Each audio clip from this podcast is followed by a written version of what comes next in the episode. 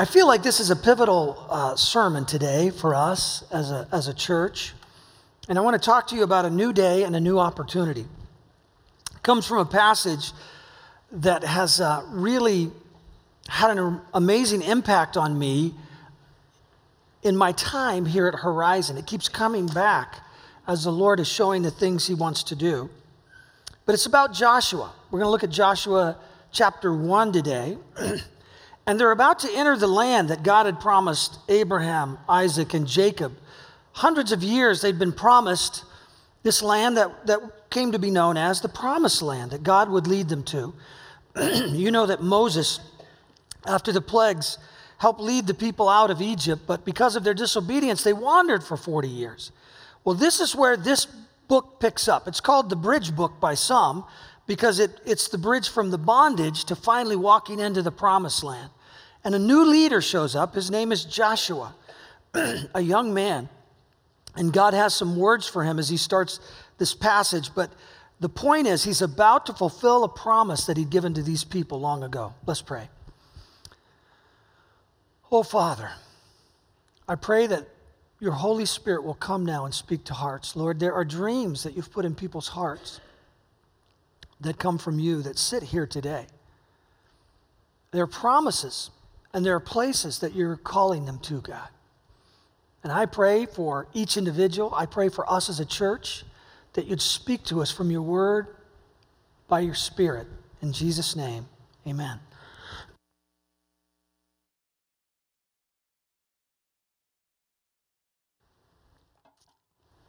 First thought today God takes us from bondage to blessing. That's what he's doing with these guys. They'd been in slavery, they'd been wandering in the desert. now it's deliverance time. Joshua 1, verse 1 says this After the death of Moses, the servant of the Lord, the Lord said to Joshua, son of Nun, Moses' aide, Moses, my servant, is dead. now then, you and all these people get ready to cross the Jordan River into the land I'm about to give to them to the Israelites. So here it is, finally, the fulfillment of a promise that's been there for so many years. And that happens for us too. Sometimes you feel like God's led you to something, you wonder where it's at. Listen, Bible time is usually not hours, days, weeks, or months, Bible time is usually years. And so when God gives you a promise or, or drops something in your heart, it's not usually days, weeks, or months, it's years and you, you got to walk it out. And these people are, are uh, after all these years, are walking into this promised land that the Lord had said he would give them. Joshua is their new leader. Sujo mentioned last week that Joshua, uh, the meaning of that is Jehovah is salvation. It's the Hebrew, the, the New Testament's written in Greek, the Old Testament in Hebrew. It's the Hebrew form of the word Jesus, Joshua is. So it's the same as Jesus in the Hebrew language. And Joshua's role of leading Israel into the promised land is, is now becoming prominent. But what we need to know is that Joshua is the Old Testament type or the foreshadowing of Jesus. Because Jesus is the one who brings us salvation and brings us into the promises as we follow him. So Joshua is about to lead them into the promised land. He's about to be the leader that brings fulfillment. But but he's also pointing the way. This whole book of Joshua is pointing the way to Jesus, who would bring us the wisdom and treasures of salvation and make us more than conquerors. Jesus wants to lead us in conquest now, too. Just like he's about to lead them into the new promised land, he wants to lead you to capture, to seize, to take advantage of all the promises that he's given you. They're in the Word, they're for us. And as they lived in obedience and followed Christ, or followed Joshua rather, as we live in obedience and follow Christ, we too can fulfill all that God has planned for our lives and see his promises lived out among us. Jesus is one that leads us out of slavery, just like Moses and Joshua led these guys out of slavery. He leads us out of bondage, the bondage of sin. Look at this passage, Romans 6, verse 6. And before we read it, let me say this. we're in a strange day theologically in, in America where what's starting to become prominent is that everybody can be saved and forgiven of sins, and that's true. That's absolutely true. But what's left out is we're, we're starting to tell people it's okay to go ahead and live in your sin. that it's not that big a deal, it doesn't matter. Well, here's the problem sin hurts you, and it hurts people around you. And Jesus has come not only to forgive you of your sin, but to deliver you from the bondage of sin. There's bondage to alcoholism. It hurts you, it hurts your spouse, it hurts your children. Jesus has come to deliver you from the bondage of pornography. It will destroy your marital relationship. Jesus delivers from sexual sin, He delivers from homosexuality, He delivers from cheating, stealing, lying. We don't go on living these ways if we're going to be walking into all that He would have for us. He has enough power to help us overcome these things. And He wants us to because they all hurt us and they all hurt others. Look at it here in Romans 6, verse 6. We know that our old sinful selves were crucified with Christ so that sin might lose its power in our lives. We are no longer slaves to sin for when we died with Christ, we were set free from the power of sin. So Jesus not only has the power to forgive you, God not only had the power to, to bring them to the promised land, God had the power to take them in, and God has the power to, to help you overcome all the sin of your past and the sin in your present. Jesus has power over sin and he can enable us. One place I saw this lived out recently was a story that I heard about Maury Davis. As a matter of fact, Maury Davis is a, is a man that now sits on Sujo John's board, who preached as a missionary here last week. But Maury Davis, tragically, one morning as a teenager in 1975, high on meth, killed a woman named Joella Lyles. And it was a senseless murder. LSD, strung out. And he went to prison for it and rightly so. But while he was in prison, there was a pastor from Irving, Texas, named J. Don George, who, who heard from a family member that they wanted him to visit this young man, Maury Davis, in jail. So George, Pastor George went. And as he began to visit him, this young man put his faith in Jesus Christ, this murderer. And J. Don George kept going back every week because there was such a, a, hunger in this young man's heart to know Jesus. And for eight and a half years, he discipled him in prison, going every week. Maury Davis started Bible studies in prison. He served his prison time and eventually got out, and J. Don George hired him as the janitor for the church. That might make you a little nervous, huh? But before long, he was not only the janitor, he became the head over all the, all the staff that were janitors in this very large church, a church of thousands. And he was growing and trying to become more like Jesus, and people were seeing it happen before their eyes. And one afternoon, there was a discussion in the hallway. Some of the people were unhappy with the youth pastor, and it, almost in a joke, Pastor George said, because he thought it would pull them off of uh, giving the the youth pastor a, a hard time. He said, Well, why don't we make Maury Davis the youth pastor? Well, Maury Davis is the one who had taken someone's life. And to his surprise, they said, He's great, let's do that. And they even knew about his past. Well, he becomes a youth pastor.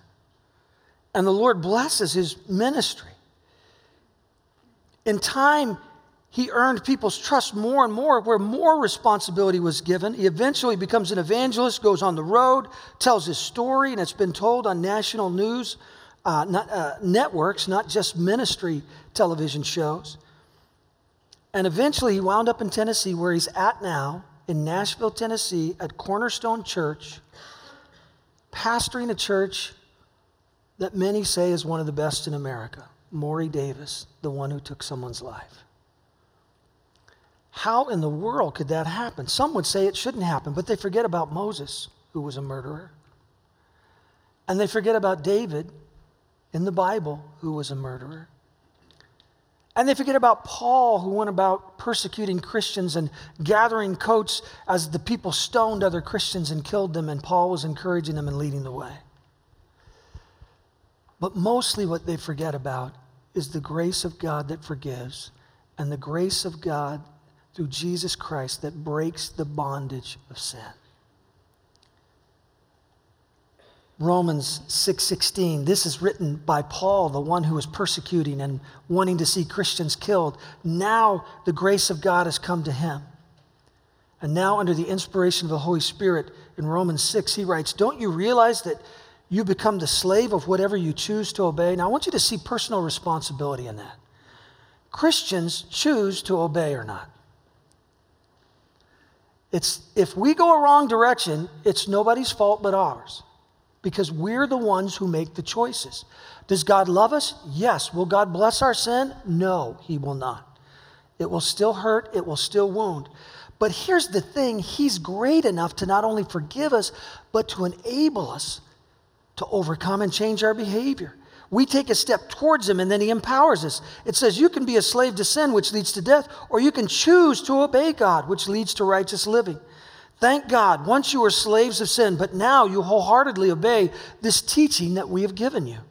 Now you are free from your slavery to sin and you become slaves to righteousness. Jesus took the people in this passage from bondage to, to deliverance, and Jesus takes uh, us uh, from bondage to deliverance as well. Second thought today God gives each of us a promise and a place in his kingdom. And we could say not only a promise, but he gives us all of his promises. Joshua 1, here it is for them, and it's written to them, but we can learn from it, right? It's for us as well. I will give you every place where you set your foot, as I promised Moses. Your territory will extend from the desert to Lebanon and from the great river to the Euphrates, all the Hittite country to the great sea and on the west. Verse 5 No one will be able to stand up against you all your days of your life. As I was with Moses, so I will be with you. I will never leave you nor forsake you. That's what he said to Joshua as a leader. He was telling him, It's time for the promise. I have a place for you. Let's go. I believe that God has put some things in your heart, dreams that were dropped in there by Him. And many of you carry a vision that has not yet begun. But God would have you to know that when He calls you, He promises to back you and He'll take you to the place that seems so far away, and that is victory. He tells Joshua, Let's go. Come on, son, I've called you. I'm going to do it through you. God brought them out of a place of bondage into the promised land. I want to stop for a few moments and talk to you about how this passage has ministered to me through the years. It's been a pivotal passage for me as a pastor here for 21 years. Because I remember when I was uh, first thinking about coming to Grace Community, and that's what this church was called before it was called Horizon. We had a name change a few years ago. But I met with the pastor here. I came out of George Fox College with the Christian Ministries uh, Bachelor of Arts degree. And uh, I was looking to be a youth pastor. And I, I loved Pastor Steve. I loved the fellowship. I felt, uh, I, I loved that they, that they had a word orientation, a spirit orientation, that they were relational. I loved that they were casual. I just liked them a lot. And, and they were casual before casual was cool, just so you know. I, I, I, didn't, I didn't bring that into this church. That was here when I got here. But I liked it. And that's why I, I thought, you know, I think I want to go there. I think the Lord is leading me. But when I went back to talk to my pastor at a city about 20 miles away, he's a very godly guy that I loved. He was one of my mentors. He loved me, and he told me, I don't think you should go there. And what I remember him saying is that church is a black sheep church, and you need to stay away from it. And it confused me because I never saw it that way at all. That's not what I saw when I was there with the, with the people. And, and you know, I've been taught to honor and to love spiritual authority from the time I was a child. So I'm not afraid of it like a lot of people are. I'm afraid to not listen to it. So, so um, when he tells me that, it just it, it tears me up because I feel like I'm supposed to go. And so I did at that juncture in my life what I would encourage a lot of people to do when they're at a transition point in their life. I fasted and prayed for a period of time to say, Lord, what, what do you want to do? Are you taking me there? Are you taking me somewhere else? I'm, I'm confused here. That pastor even offered me a job at his church, but I didn't feel that it was right. And, and in the end, he was well intentioned, but it wasn't the will of God because as I, as I prayed, I remember opening the scriptures one morning and, and reading this passage right here. Be strong and courageous because I've called you to this land. Now, I know that that passage, you could misuse it at any moment, but I'd been fasting and praying. I'm telling you that the Holy Spirit took that thing right to my heart and confirmed in me in that moment with, with, with, with just a ton of energy that I was supposed to go to Grace Community as a youth pastor, that God was calling me to, to this place. And so I came. Eventually, I remember reading the passage in Joshua when I had come back to be the pastor. So I was here for three years, went away for six to be a, the, a state youth director for the Assemblies of God Youth. And, and I came back to pastor. They called me back to pastor. And I'm studying in Joshua. This was probably 17 years ago. And I'm reading this passage again. And I, I remember as I'm reading it, I've called you to lead these people. And I thought, wow, this is the passage that he spoke to me about to come here as a youth pastor. And in that moment, I realized, wow, he had in mind way back there the thought that I would be the pastor of this church someday. That wasn't even in my head. So the passage ministered to me again. Now we go several years ahead. I'm in another sermon here at, at Grace Community Church, and I'm studying this passage again and we've already made the decision that we're pursuing land and we purchased land and we're trying to get the building built and we're working on it. And I read in the passage as I come to it again, surprising me again, I brought you here to lead these people into the new land. I'm not kidding you. I put my head on my desk and I cried. Now, if you think I'm inserting myself too much into the story and making myself too much of a big deal, I, I, apologize. But I'm just telling you the way that I feel it's come to me, and it's my personal testimony. So maybe just give me that much at least. I laid my head on the desk and I cried. Knowing that all along He's had a plan and He's had a will for my life. He's had promises for me and promises for His people here, and He had a place for me and a place for his people here. And then, most recently, Karen and I were on our break, our sabbatical, and thank you for loving us enough to give us that time off. Every seven years, we get a sabbatical, and we're refreshed and energized and ready to hit it for a new season. Uh, but, but without your love and care for us, uh, you, you, take such good care of us. I, I, don't, I don't know that we would be so emotionally healthy without you. So thank you for, for that kindness often when a pastor goes on a sabbatical, they get to get the 40,000 foot view instead of the trees in the forest view of ministry. And it's not unusual when they get extended time off for the Lord to speak from that large view rather than that small focus of week to week. And we were traveling around because we've been talking about multi site campuses and moving to other cities, Horizon, one church in many locations. We were traveling to multi site churches where they had video venues and where they had live preaching in, in, in their multi site. And one of the places we went was Junction City, because I have a friend who's at Willamette Christian Center in Eugene, and they had taken hold of a small church that had pretty much died. They renovated the building, they sent people out there. And in that small community where nothing had been going for years in that church, it was rejuvenated because of the leadership from the other church. They sent good worship, they, they sent uh, campus pastor there, and it, it was great. We were there being ministered, we were enjoying the worship, and they called for prayer. And they did it different. They put the people who are going to pray for people in the back, and they said, if you want prayer, excuse me, during worship, just go to the back and receive prayer. And I wasn't thinking about getting prayer there necessarily, I'm just visiting, but I felt like the Lord spoke to my heart. And I like to be careful when I say that to you because uh, if you're not careful and you listen to me, you'll think everything you hear in your head is God, and it's not. Uh, I've even thought I've heard him sometimes, and I haven't. All right. So, so I, but but I do know this: that he says, "My sheep know my voice, and a stranger they will not follow." And if his sheep knows his know his voice, then that must mean he speaks to them, right? And and I felt distinctly this impression, so much so that I turned and looked. I want you to go back and get prayed for, and go to that lady right there. Well, I've never had anything like that as an impression. I got to go to that certain lady, you know. So I turned to Karen. I said, "I feel like I'm supposed to back, go back and get prayer." Will you go with me? She said, Sure. So we walked back there and we got prayer, and it was a couple, and the man prayed first. And I shared with them that we're thinking about multi site. That's why we're here. Would you kind of pray over that? And as we prayed, when we were done, the lady spoke to believe, spoke what I believe is a prophecy that's for this church, for me especially. You get to judge on this story too, right? I don't get to make the call on everything. So we all get to judge. But let me tell you what it was.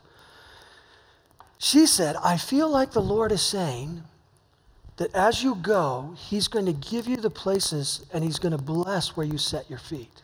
Now, here's this passage coming back again.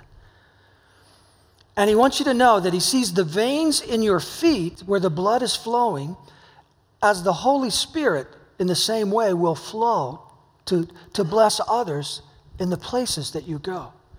And then she said something like this He wants you to know it's not going to be easy initially, but in the long run, He will bless it greatly. Now, see, words like that last one, that's going to be really important for me to remember. Because, you know, a good dad tells you that there'll be hard days sometimes, right? But that's the word that came, and I didn't even think about that. I had that in my notes and when I went over them last night, because I'll go over them two or three times, when I went over them last night, I'm reading the passage.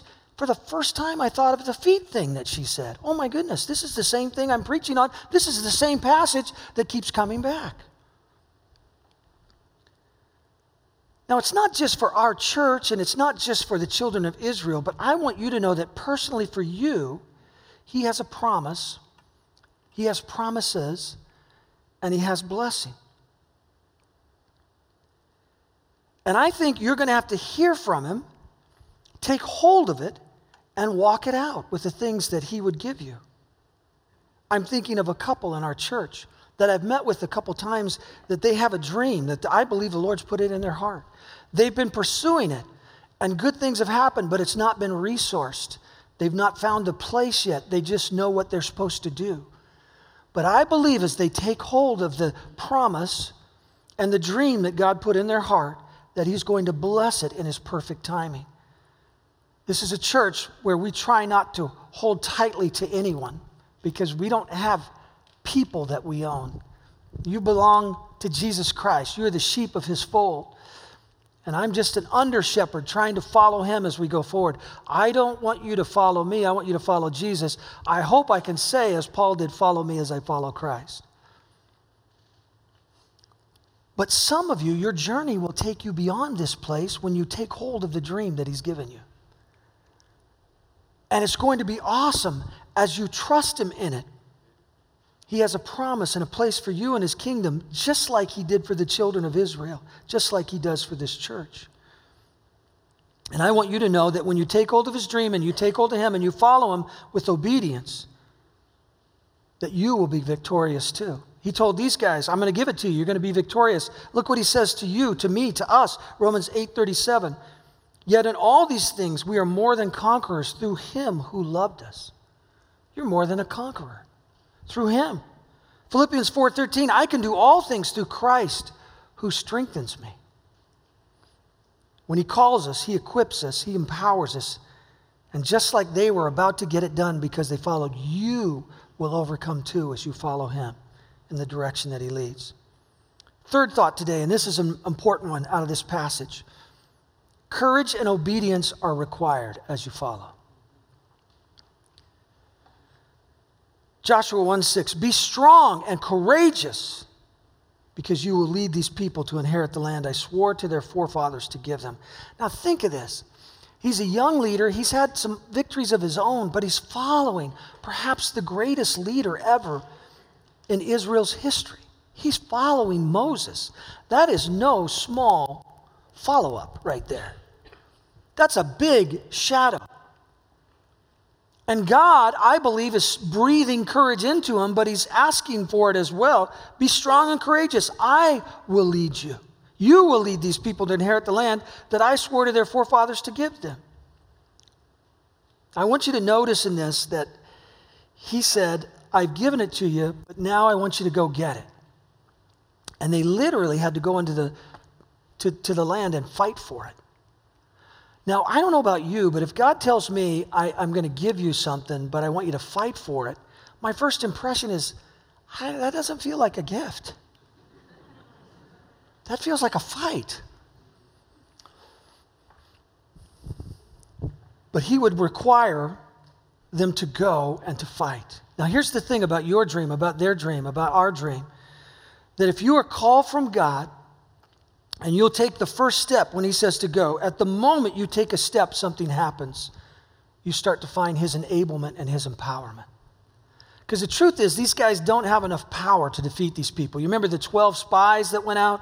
Only Joshua, this guy when he was young that we're talking about today, and Caleb came back with a good report, two out of 12. They said, uh, We can take it. The other 10 said, The giants are huge, the armies are huge, we can't do it, let's run. You ever felt that way about the dream? that temptation comes to everybody who's following God's will for God's purposes. But I think another thing we have to watch in Christianity is this whole bless me club thing that we get going. The Bible tells every one of us as believers to take up our cross and follow Jesus. I just heard this morning about a man who died suddenly. And the person who told me that story said this uh, Life is so short. And I said, Life is a vapor. It's here today and gone tomorrow. And here's the point this life is not all about you just meandering. This life is a life that God has given you to work alongside Him to build His kingdom. And someday you'll stand before Him and you'll be judged. And if you know Jesus, you'll get to be in, but you can bring treasures that you lay up in heaven with you when you go by doing His work and building His kingdom here. And that's what it means when the Bible says, take up your cross and follow him. That you know this life is not all just about your pleasure, that it's about working with him to build his kingdom so as many people as can get to heaven will get there, and you want to be a part of it. But the cross is a sign of what? Well, I know it's a sign of great victory, right? And that's the cross is empty out here when you drive on, and it's purposeful. We don't put the dead Jesus on there because the dead Jesus isn't there. He's not dead anymore. He's risen, he's alive. So it's a sign of victory, but it's also a sign of torture. It's a sign of pain and hardship and heartache. I promise you, in 21 years, I've been hurt several times deeply at this church. Some of them was just me pouting too much. Others of them were just, they were big hurts. But I've never, I've never believed that we do what we do only if we get blessing. I, I, I'm trying to build his kingdom and follow him. And so when he calls you to do something, it's going to be hard at times. It's going to be difficult. You're going to say, I don't see it in weeks and months. I don't even see it in the first few years. And God says, like he does to these people, keep following because someday I'm going to bring you into a promised land. And I'm thinking of Mark and Tracy right now. Three years they've been laboring in that city. I'm sure along the way they've asked God, hey, uh, we thought we had a promise here, but we're not seeing a lot of what we want to see. And God said, You know what? I'm building something in you to, to build a new plan that I have for this city. And then they come out with a strategy that to me is spot on, man. I just bear witness. It's spot on for how God, it's one of the ways that God wants to reach Portland and will work fantastically. But I want to thank you for sacrificing. I wish I could tell you how Jesus feels about you. I wish I could really convey it because he loves you so much. He's seen your tears, he's seen your hardship, he knows your sacrifice, but here's the deal great victory is coming.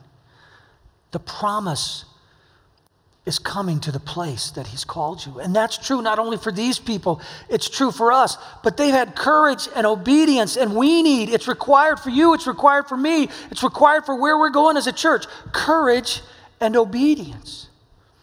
Be strong and courageous. God gives them a land and He gives them the responsibility to step out by faith and go to claim it. He said, I give you every place that you set your foot, as I've promised. And then, as they stepped, the enablement, the power of God came to make their smaller army the greater army because He was behind them. Don't forget this God is with us, and that makes it easier. But that doesn't mean it's easy. Action Fighting, it's required. You say, I don't like that word in Christianity, fighting. Well, look at this. 1 Timothy 6:12. Fight the good fight. That's the Bible. Fight the good fight for the true faith. Hold tightly to the eternal life to which God has called you, which you've confessed so well before many witnesses. But it shows us that it's a different kind of fighting in our day. We don't fight with physical weapons and we're not hurting people physically. That's not what we're about. Some religions are into killing people to get them to turn to their way, but we're, we're into telling people that Jesus died for you that you might have grace covering your life. So it says in 2 Corinthians 10:4, the weapons we fight with are not the weapons of the world. On the contrary, they have divine power to demolish strongholds. We have the power of the Holy Spirit to help us win as we go. And we need to step out. Also, we need to claim those promises. And we do this by following the plan that He gives and choosing to walk in obedience to His word. I'm going to talk more about obedience to His word next week. For this church, this new day, this new opportunity for us, the parallel of this passage, to me, I, I keep thinking about this new multi site approach we're going to take. And I've showed you this slide before, but I want to show you again. In the next five to seven years, I believe we'll be in at least five locations. And the idea is we'd start with our Tualatin campus, go to Sherwood, Progress Ridge area. And when I say Portland, that's not the heart of Portland because those are different people. I don't even understand them. I'm going to help him get them, right?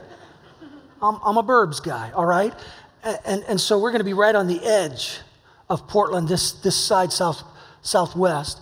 And then Lake Oswego, there's a great burden on my heart for Lake Oswego, a, a call that I, I believe the Lord is, is giving me, and I honestly believe He's giving us. So today, you know, we've been walking this out. We've been talking about it for a year. Last year at our business meeting, I brought it up, shared it. Some puzzled looks, you know, some glazed eyes, like what? Today at Sherwood, at the S, uh, I'm sorry, at the Woodhaven Church, a church of about 200, 250 people. I preached there two weeks ago. They're meeting to consider whether they will become, see, because you never know exactly what, because to us it's, it's a straight line to, to this, right? But to God, it's a journey where He's bringing people in, He's touching our hearts, He's giving us wisdom. Sometimes we stray and He brings us back. But the journey's never here to there and it's easy. The journey is I know where we're going, but I don't really know exactly what the path is going to be to get there. We have to follow God step by step. So today they meet and they're considering at Woodhaven whether they will become a horizon site. I preached there two weeks ago. I fell in love with those people. And so they would be a, another location for Horizon Community Church in Sherwood if they decide to do that. And then we, we still have some things to work on. We still have to talk it through the elders. We'll bring it to you in an annual business meeting. There's still things to do. But, but we're walking it out and we're starting to see something happen. And if that happens, then Esperanza, which we have worked on with Woodhaven Church to, for that Hispanic work that meets at our other site, uh, remember, uh, I, I, didn't, I didn't feel good about letting other churches in there until it was Esperanza. And then I felt like the Lord saying, This is a good one. So if Woodhaven comes in, they've fathered that church along with our, our, our mothered the church, whatever you want to say, along with our assistants. If Woodhaven comes in, then Esperanza, that, that Hispanic uh, church there on our property at Sagert, would also be a Horizon site. So immediately we'd be three, one church in three locations. Now, we're still seeking God about these things, but I'm putting it before you because I want you to understand that He's, he's calling us to move too. The moment you start to rest on where you've been, you're going to rest too long and get covered up. Your feet will, will, will be like they're quicksand if you stay too long because it'll be too hard to move. We have to have ready feet to move to where the Lord's calling us. I believe that he's calling us this way. And people say, well, we're going to, you know, we're going to have to take people out of here. And the church will get smaller. Now, listen, if the same amount of people that are here go to our location there, then we're still the same size. It's one church in many locations. But the idea is, with that map that you saw there, that when you go 15 to 20 minutes beyond your current location, you pick up 15 or 20 minutes more beyond where people weren't willing to drive to before. And don't forget this this is one of the things that the Lord showed me in a big way on sabbatical. He redirected my heart a little bit because I was thinking about this as primarily bringing people into the kingdom. Growth for the, for the church, growth for the kingdom of God. But God caused me to see that it's more than that. It's development of young leaders too. That He wants us to raise up young leaders young men, young women who have a heart for Him, to put them in places uh, uh, of, of leadership in these new locations with a campus pastor, a worship leader, a children's pastor in that location, and, and, and youth leader in that location. And then all those people that you see functioning here would function, we, we need leaders over there for ushers and greeters. He's saying, I want to raise up more young leaders to build my kingdom. And honestly, where I'm at, I know I look like I'm in my early 30s, but I'm actually 54. I mean, I'm at, the, I'm at the stage of my life where I'm actually thinking of legacy a little bit. What am I leaving people? What leaders am I investing in? And I believe this is a day that the Lord's called me, that He's called us to raise up young leaders to take hold and to get it done for His name. Michelle Leisman, many of you know her, Tom's wife, who's one of our worship leaders and one of our elders. Many years ago, we were out here on this property. We had just secured the property. There was no excavation that was done, there was no building, there was no cement. It was just dirt, briars, some trees. We cut them down, I'm sorry. But we were, we were coming out to pray. We'd purchased the land for I think it was $2.5 million, which was an incredible buy. We needed it to come into the urban growth boundary, and if it came in, it would immediately be the 40 acres that was a little over 2 million would immediately be worth $16 million if it came into the urban growth boundary. And God brought it in. Now, we, we don't, that doesn't matter much to us because we're keeping the land, right? So we're not, we're not going to parse it out and give it to, we're going to build stuff here in time, God's way. And I don't believe, I'm not giving up on the dream here with the buildings at all. As a matter of fact, I'm telling you that's ramping up too. I can't tell you details, but that's ramping up where people are coming alongside us and, and more things are going to happen there. But when we're out there praying with nothing and no money beyond the two and a half we just given for the land, Michelle had a vision. And some people will uh, will say, you know, that stuff's kind of weird. People just say what they want to say. And yet, the Bible says that the gifts move, that they're for today, and He will show us things. The Bible shows us how to live, but it'll never tell you to go to the Boones Ferry site and start a new campus. Never says that in the Bible. So you have to be led by God and His Spirit along with the Word to figure this out. And one of the things, the, the vision that Michelle had, and, and, and one of the ways I know that words are from the Lord is if they keep reappearing and make sense. Right? You get to judge those words, but you judge them over time as well. And and, and here was the word that Michelle saw a big, like, like a big wheel, and the center of the wheel was Jesus Christ. And then going from there were like halls, like spokes almost, with doors outside, a big wheel. And the, the doors, the hallways, those were the ministries of Horizon. And as the doors were being opened, ministry was happening for God everywhere. And she felt like it was, you know, here in this most immediate area. And I remember when we changed our small group system to, to, to, to, to have more and be in homes and try to get to hundreds rather than the 10 we could do here at the church. When we, when we did that, I remembered that word. And now, as we come to this day where we're looking at the new sites, I'm thinking back to that word that Michelle had that day as well. That there'd be new doors that open and new places and new things that God would do that would come from this place. There was a church in the Revelation in the Bible where God said this. I believe it was the church of Philadelphia. I know all the things you do, and I have opened a door for you that no one can close. There are times in your life, in the life of a church, where God opens a door and you have an opportunity to walk through it, but it's a choice. For those of you who He's given a vision to, the door is open, and I want to encourage you today to have the courage to walk through if God's called you. The temptation, if we're not careful, is we want to see it and then we'll walk, but that's not the way it works. You walk and then you see it. That's, that's faith. I don't have the resources. I take a step. And what I need today for the Lord's kingdom to be built, the thing that He's leading me to, He brings that in the moment. I remember driving to the old site on Sunday morning and stopping at a stop sign at Sagert and Martinazzi. The Lord spoke to me a lot at that intersection. I don't know what that was about. But it was just before Sundays, usually when I turned that corner. And I remember saying as I pulled up there, carrying a great burden, because it's, it's, it's not necessarily fun to be the guy to say, we need to sacrifice to give to build God's kingdom. Lots of people don't like that. I remember just as I was about to turn that corner, I said to the Lord, $12 million. God, how are we going to get $12 million? And the Lord said to me, How much do you need right now? I thought, Well, we got a couple hundred thousand dollars of permits for moving. We're, we're good now. And I felt He said this to me How about if I give it to you when you need it? And I said, Well, that, that'd be good. That'd be great. Yeah, let's do that if you're going to do that. And that's the way it's going to be with you and your dream. Go! Have the courage to go, step, and then watch him move. And then it becomes part of the story to show he's in it. It becomes part of everyone seeing it's not you, it's him.